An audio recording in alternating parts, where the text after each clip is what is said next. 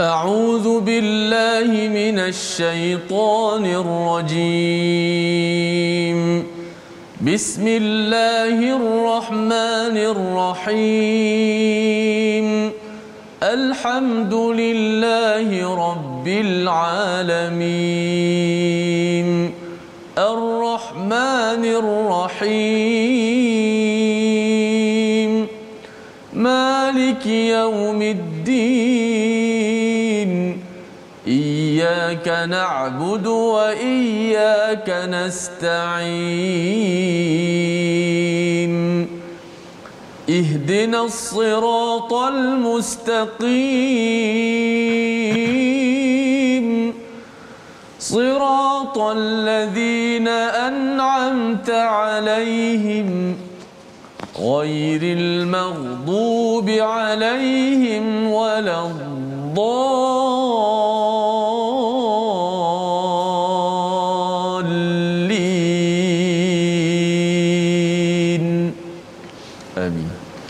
Assalamualaikum warahmatullahi wabarakatuh. Alhamdulillah wassalatu wassalamu ala Rasulillah wa ala alihi wa man wala syada la ilaha illallah syada Muhammadan abduhu wa rasuluh. Allahumma salli ala sayidina Muhammad wa ala alihi wa sahbihi ajma'in. Amma ba'du. Apa khabar tuan-tuan dan puan yang dirahmati Allah sekalian? Kita bertemu dalam My Quran Time baca faham amal pada hari ini.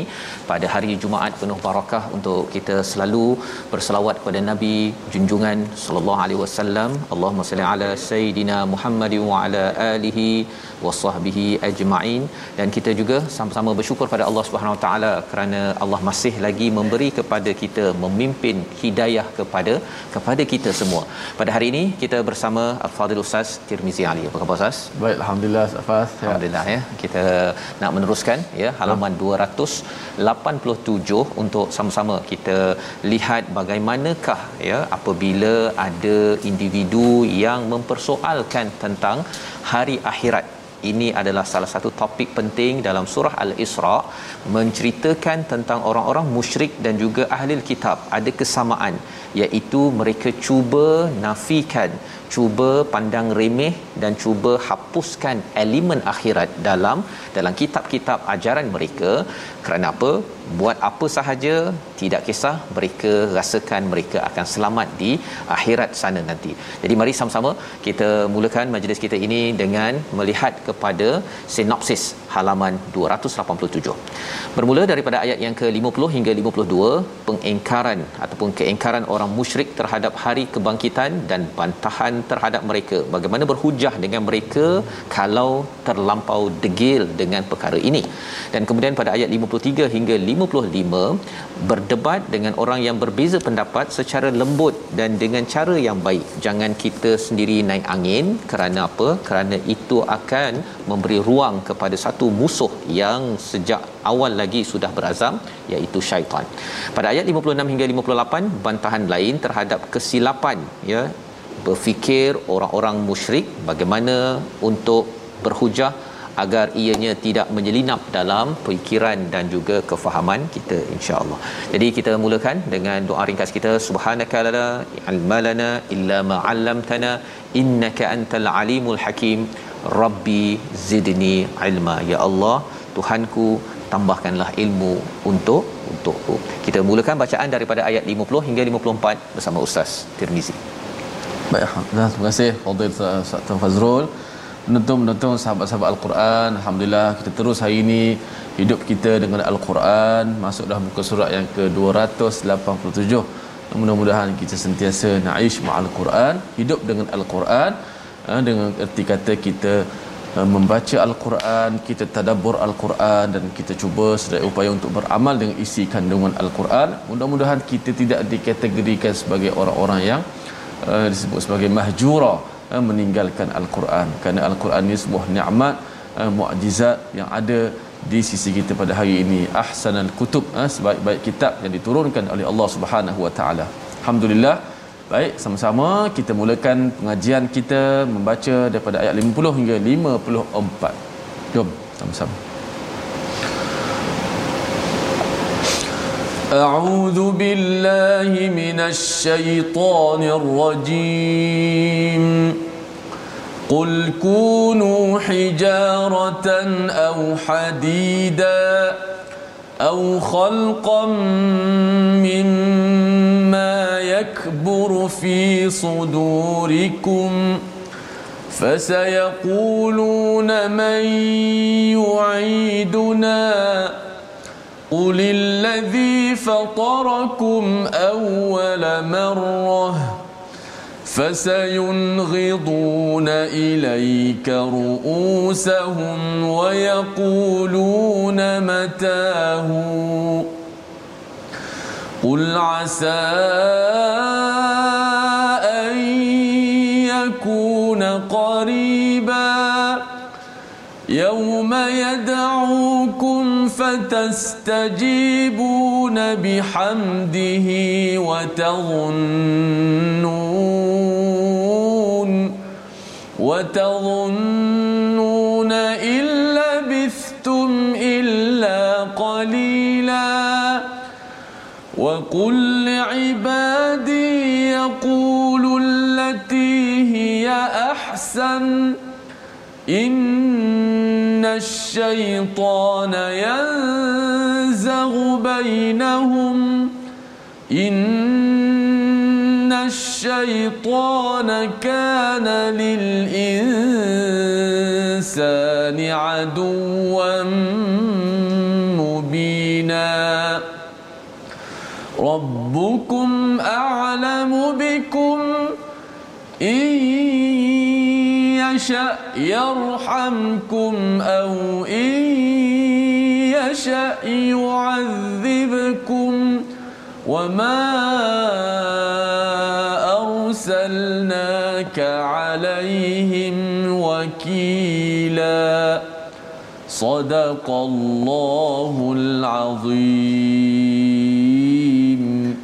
Astagfirullahalazim Azim gitulah bacaan daripada ayat 50 hingga 54 ya menyambung kepada apa yang kita belajar pada hari semalam apabila ada pertanyaan daripada orang-orang yang tidak beriman kepada hari akhirat yang cuba menafikan elemen akhirat kerana keimanan pada Allah ini adalah milik semua ya hampir semua makhluk sedar bahawa lemah dan ada pencipta yang hebat daripada Allah Subhanahu Wa Taala. Tetapi keimanan pada Allah ini bukan sekadar untuk beriman pada Allah tanpa dibuktikan kepada keimanan pada hari akhirat.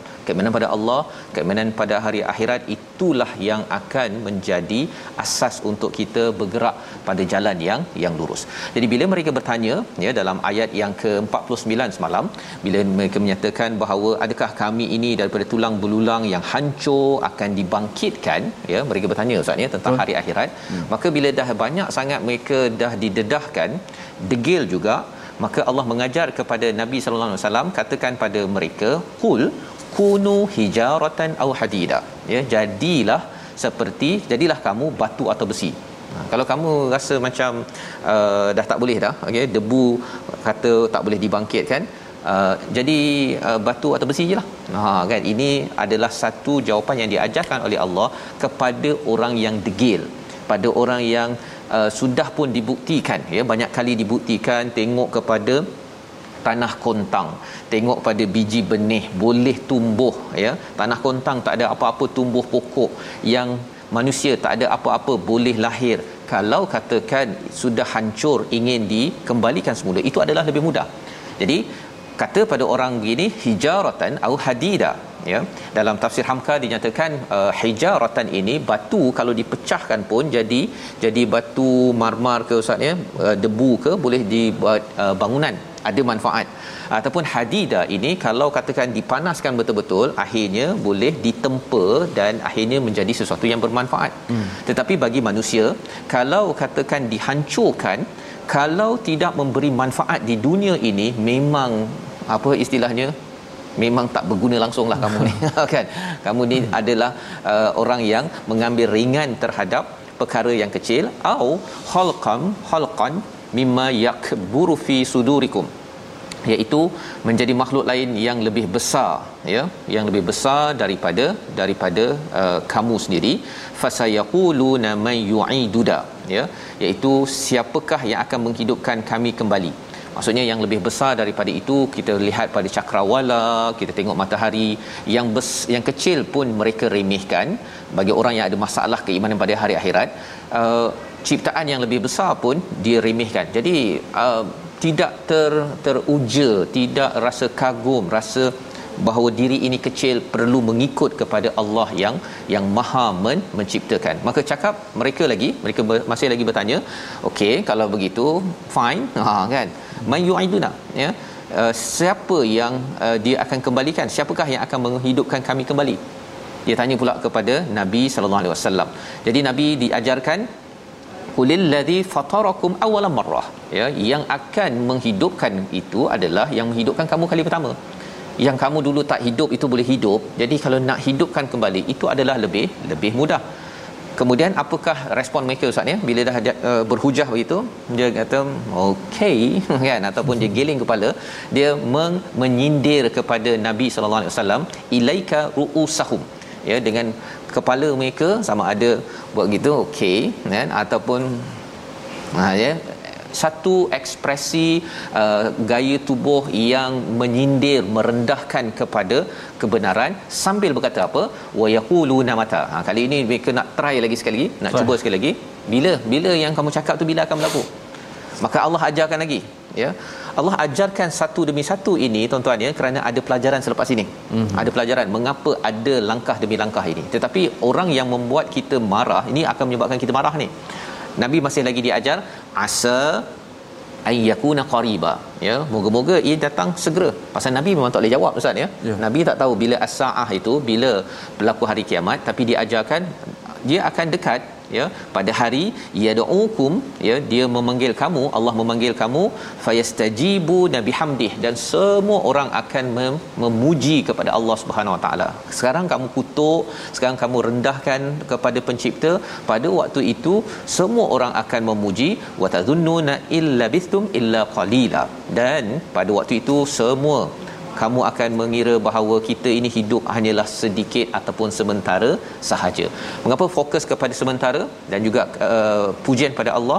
Pasal mereka isunya mengutuk Allah hmm. ataupun merendahkan Allah dan yang keduanya mereka rasakan dunia adalah segala-galanya. Hmm. Kerana dunia mereka rasakan akan hidup selama-lamanya ataupun kalau katakan dah meninggal habis cerita sebenarnya hidup di dunia ini adalah amat-amat kecil. Jadi ini jawapan-jawapan yang standard di sepanjang zaman akan bertanya mempersoalkan akhirat dan mempersoalkan tentang dunia ini adalah tempat segala-galanya. Maka ia akan menyebabkan seorang yang mengajak kepada akhirat ini bila disoal begini ustaz ya.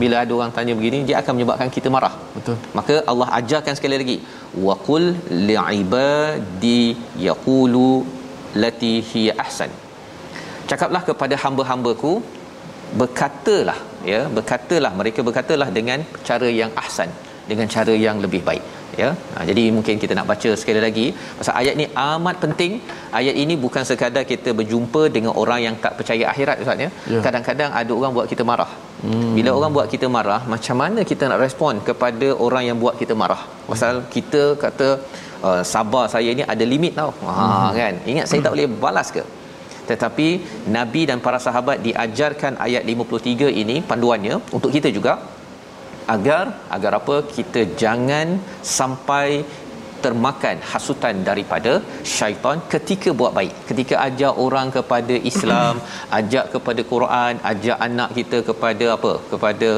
uh, belajar PDPR dan sebagainya waktu itu kadang-kadang ada soalan yang dia akan menyebabkan kita marah ayat 53 bersama Ustaz Tirmizi.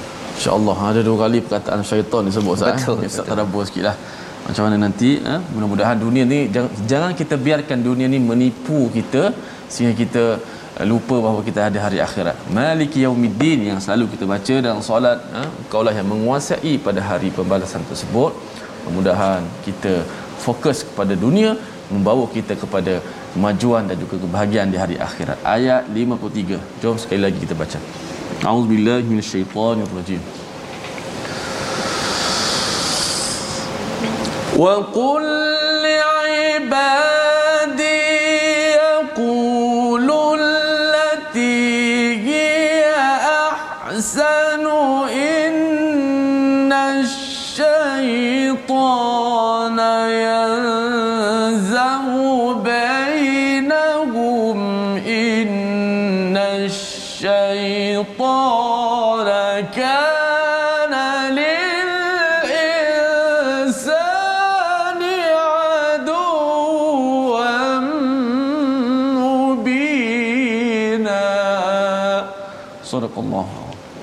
Surah Al-Azim ayat 53 dan katakanlah kepada hamba-hambaku hendaklah mereka mengucapkan perkataan yang lebih baik.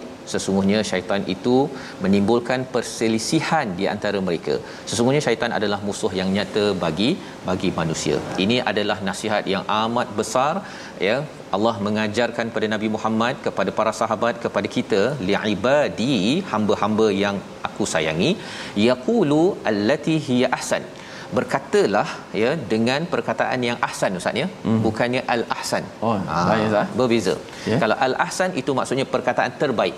Tetapi kalau ahsan ini perkataan yang lebih baik.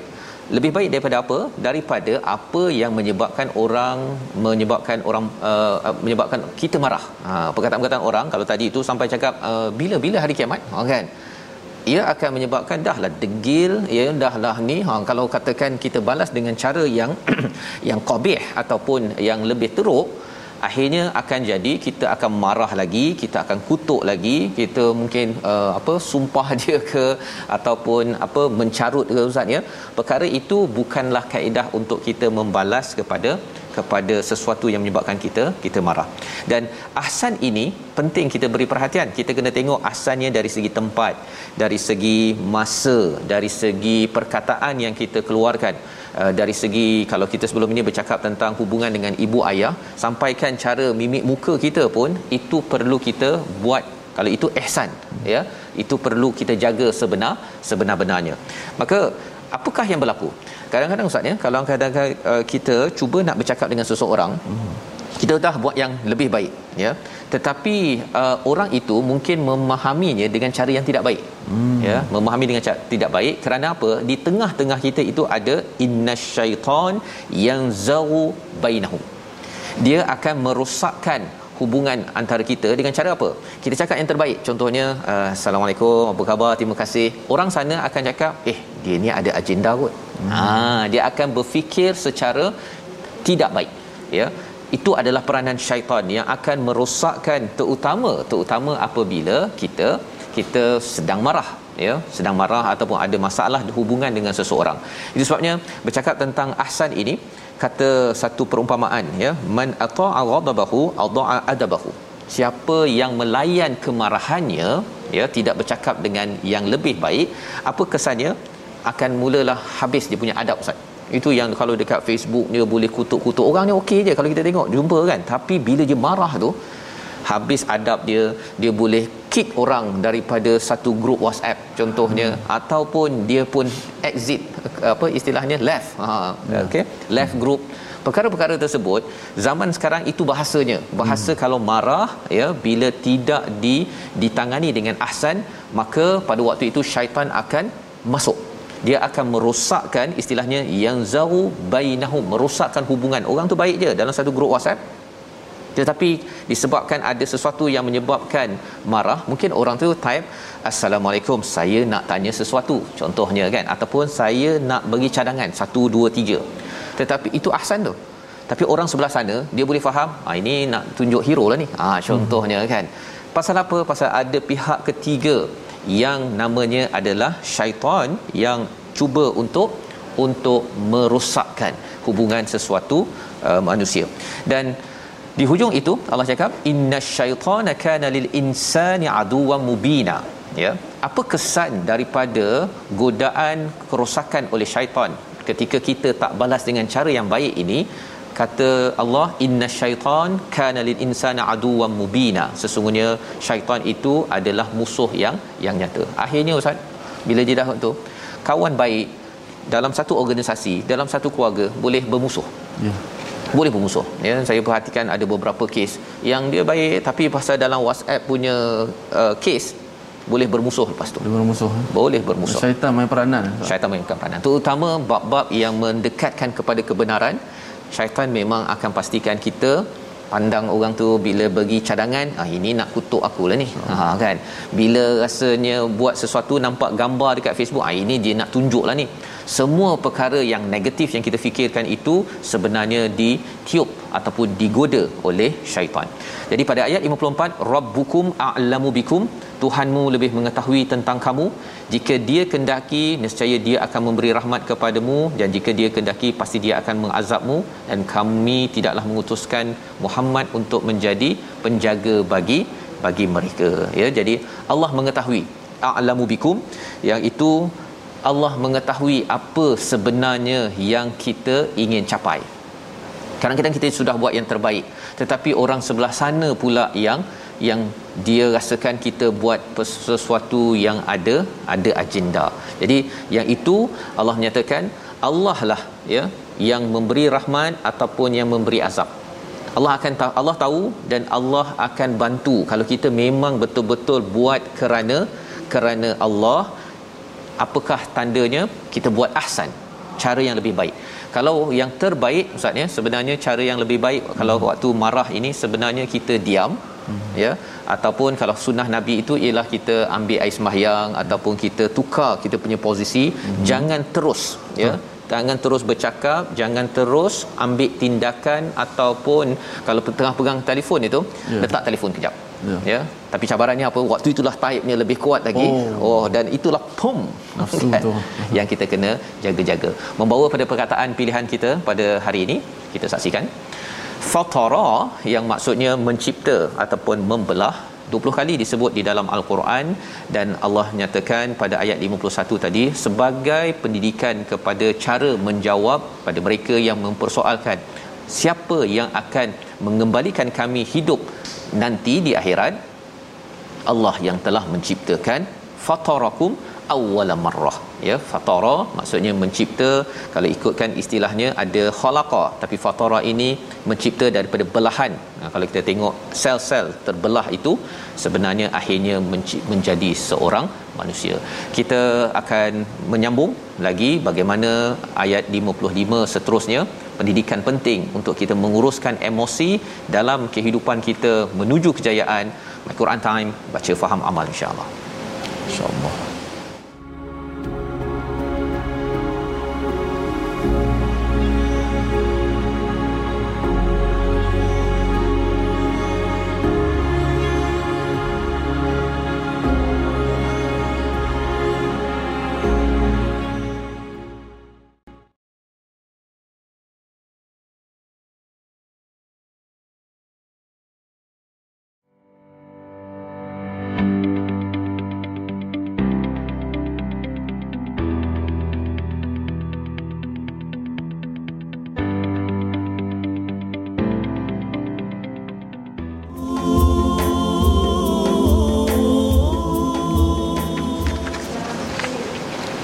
أعوذ بالله من الشيطان الرجيم.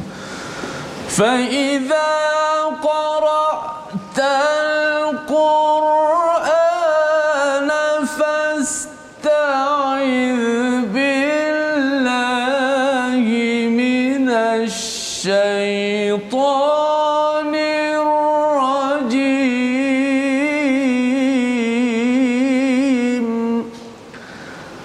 صدق الله العظيم. Oleh itu apabila engkau hendak memula membaca al-Quran maka hendaklah engkau terlebih dahulu yakni memohon perlindungan kepada Allah daripada hasutan syaitan yang direjam. Muslimin muslimat sekalian begitulah ha, kita diperintahkan untuk membaca isti'azah auzubillah memilih memohon perlindungan kepada Allah daripada syaitan ketika nak membaca al-Quran.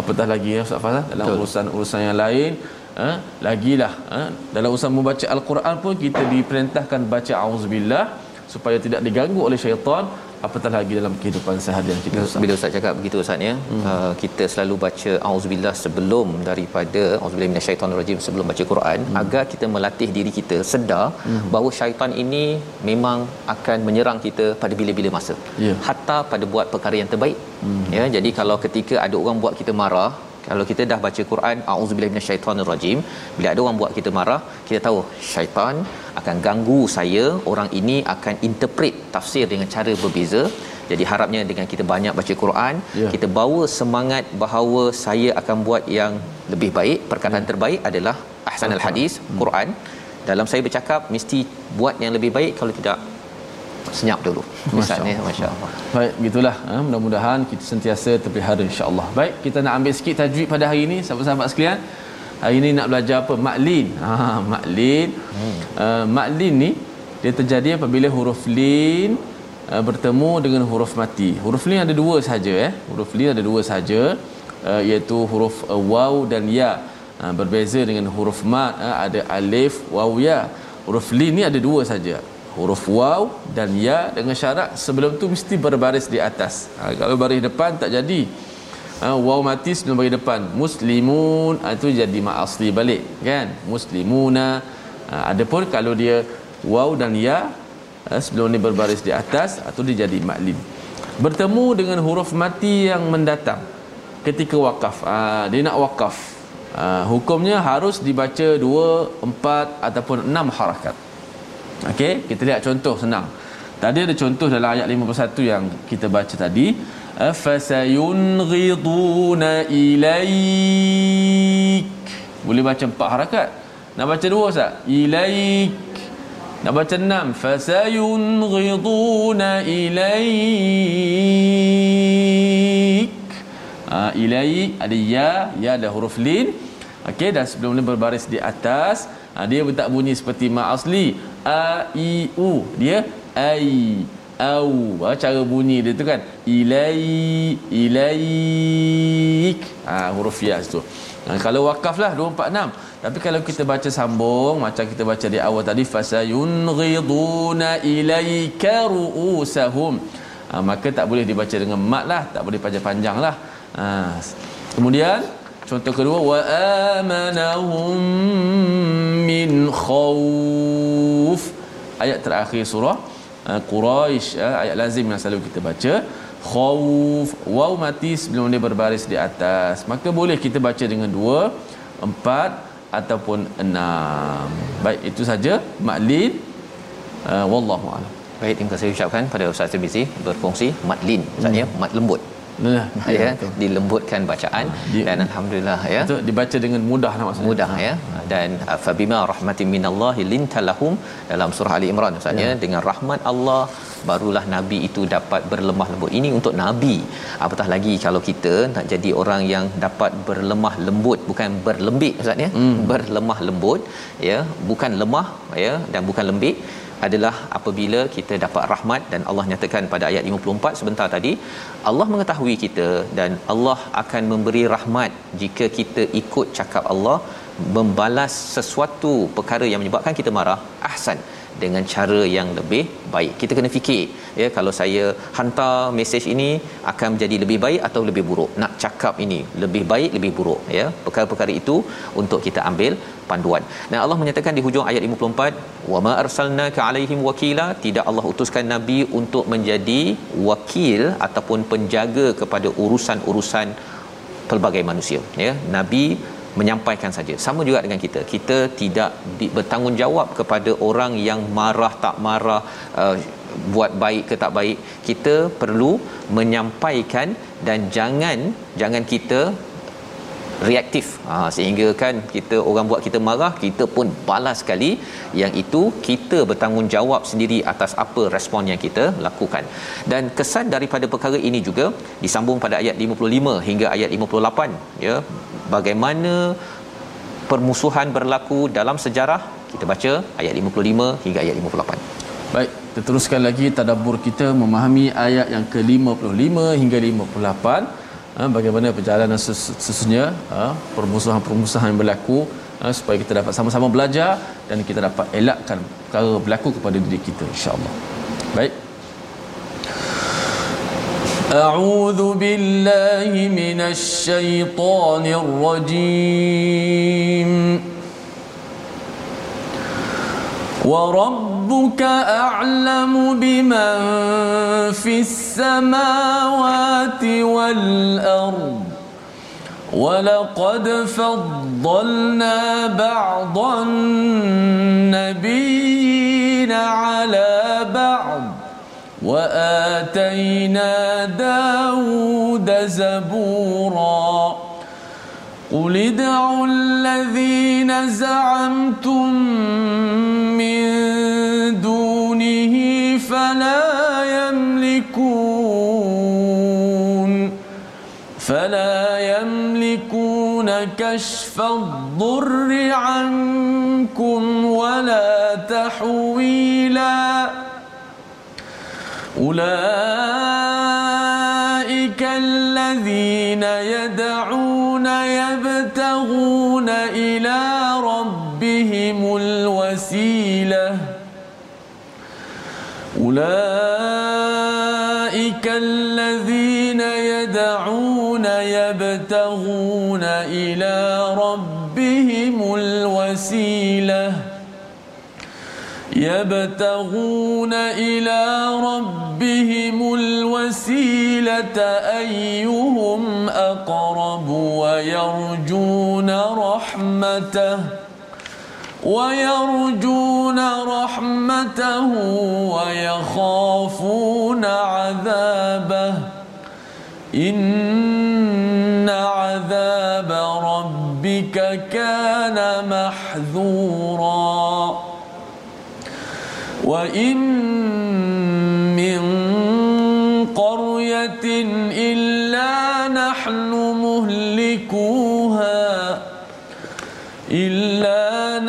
نحن مهلكوها قبل يوم القيامة أو معذبوها عذابا شديدا.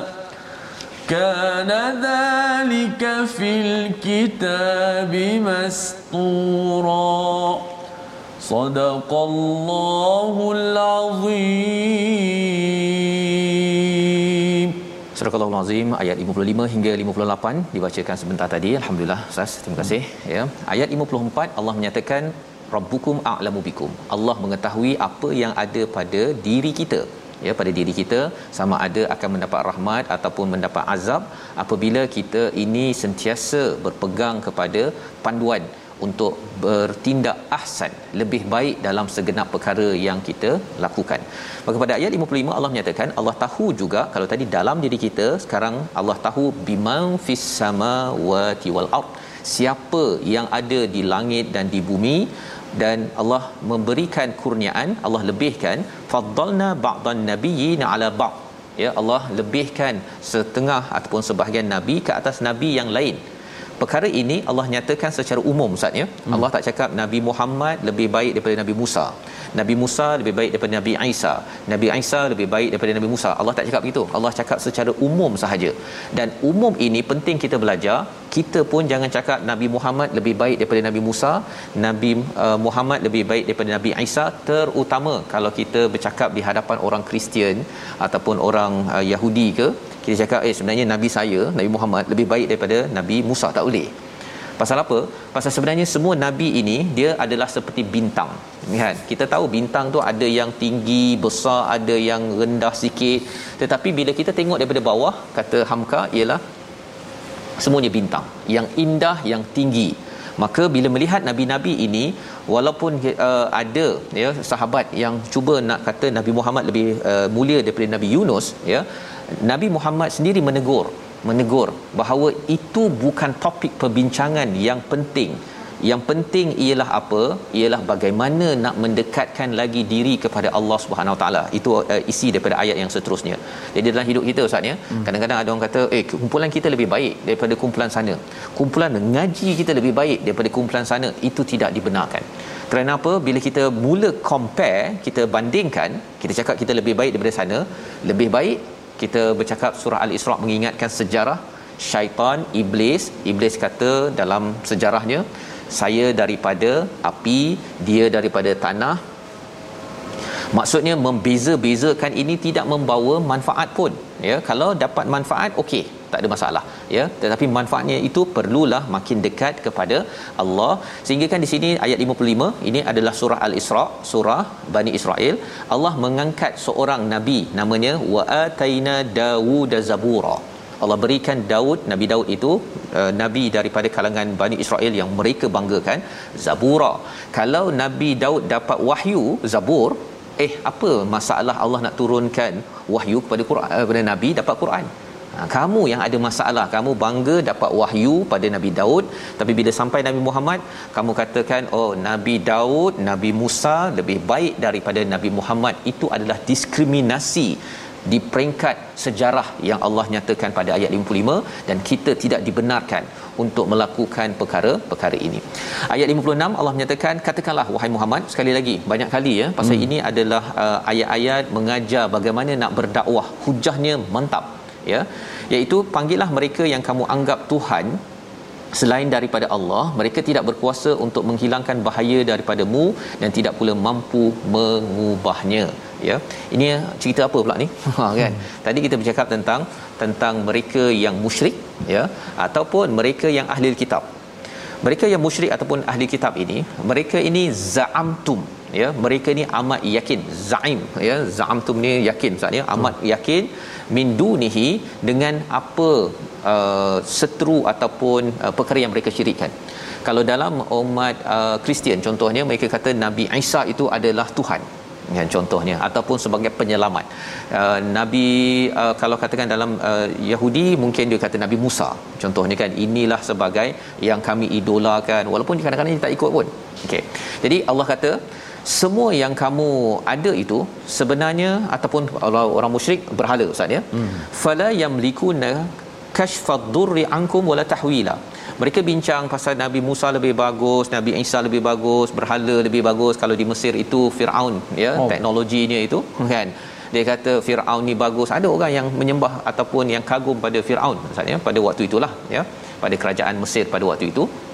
Dan memang tengok kepada dia punya architecture bangunan-bangunan macam ni, hmm. orang akan rasa wah, ini memang hebat kan? Daripada kita percaya pada Musa baik kita percaya pada Firaun banyak pembangunan yang berlaku. Ya Nabi Musa buat apa? Bahkan bukan ada buat bangunan pun menumpang dia kat istana Firaun. Tetapi bila lihat sebesar ini bagi orang yang melihat dengan mata kasar dia kagum pada Firaun. Tapi kalau melihat dengan mata hati betapa buruknya tinggalan Firaun batu je batu sahaja tetapi ianya tidak membawa Firaun selamat di dalam laut ketika mengejar Musa ataupun ketika bertemu dengan Allah Subhanahu Wa Taala. Jadi ini cara pandang. Cara pandang yang dibawakan oleh Al-Quran, Allah kata kalau mereka itu uh, yakin sangat uh, apa Firaun ataupun siapa-siapa yang mereka kagum termasuk kagum pada manusia seperti Nabi Musa dan juga Nabi Isa fala yamliku nakashfad dur. Mereka itu tidak berkuasa pun untuk apa? Menghilangkan mudarat dan juga untuk memindahkan mudarat. Firaun tidak mampu menyelamatkan diri sendiri. Malah kalau kita ada yang kata ustaz ya hmm. eh tapi nabi Isa nabi Musa kan ini uh, orang-orang yang mulia Allah nak bagi pastikan bahawa kita fokus kepada Allah bukan kepada manusia. Nabi-nabi ini sebagai pembawa risalah ya pembawa risalah. Tetap juga kata Allah pada ayat 57 ulaikal ladzina yad'una yabtaguna ila rabbihimul wasilah. Kita baca sekali lagi ayat 57 ini. Kerana inilah uh, cabaran bila banyak follower Ustaz ya, ya? Uh, kalau banyak follower influencer yang ada di internet ke sebagainya berjaga-jaga dan follower lah yang perlu berjaga-jaga juga pasal apa? Pasal kadang-kadang kita ikut seseorang uh-huh kita rasa dialah idola kita angkat dia kita uh, apa lindungi dia kalau ada orang kutuk. Rupa-rupanya orang itu dia kata saya pun mencari redha Tuhan saya tak perlu awak ikut-ikut saya. Hmm. pernah kita bincang sebelum ini dalam surah an-nahl tapi sekali lagi ayat 57 mengingatkan kita. Jom kita baca. Baik jom. Ha, sama-sama kita baca ayat 57 kita mendengar dan lepas ni kupasannya. Mudah-mudahan dapat kita memperbetulkan apa yang salah dan memperkemaskan uh, dalam kitaran kehidupan kita ini. Kita menjadi orang yang diikuti kita cara kita ikut orang itu supaya kita tidak mengagung-agungkan mereka uh, sehinggalah uh, kesilapan berlaku. Baik ayat 57 auzubillahi minasyaitanir rajim. Ulaika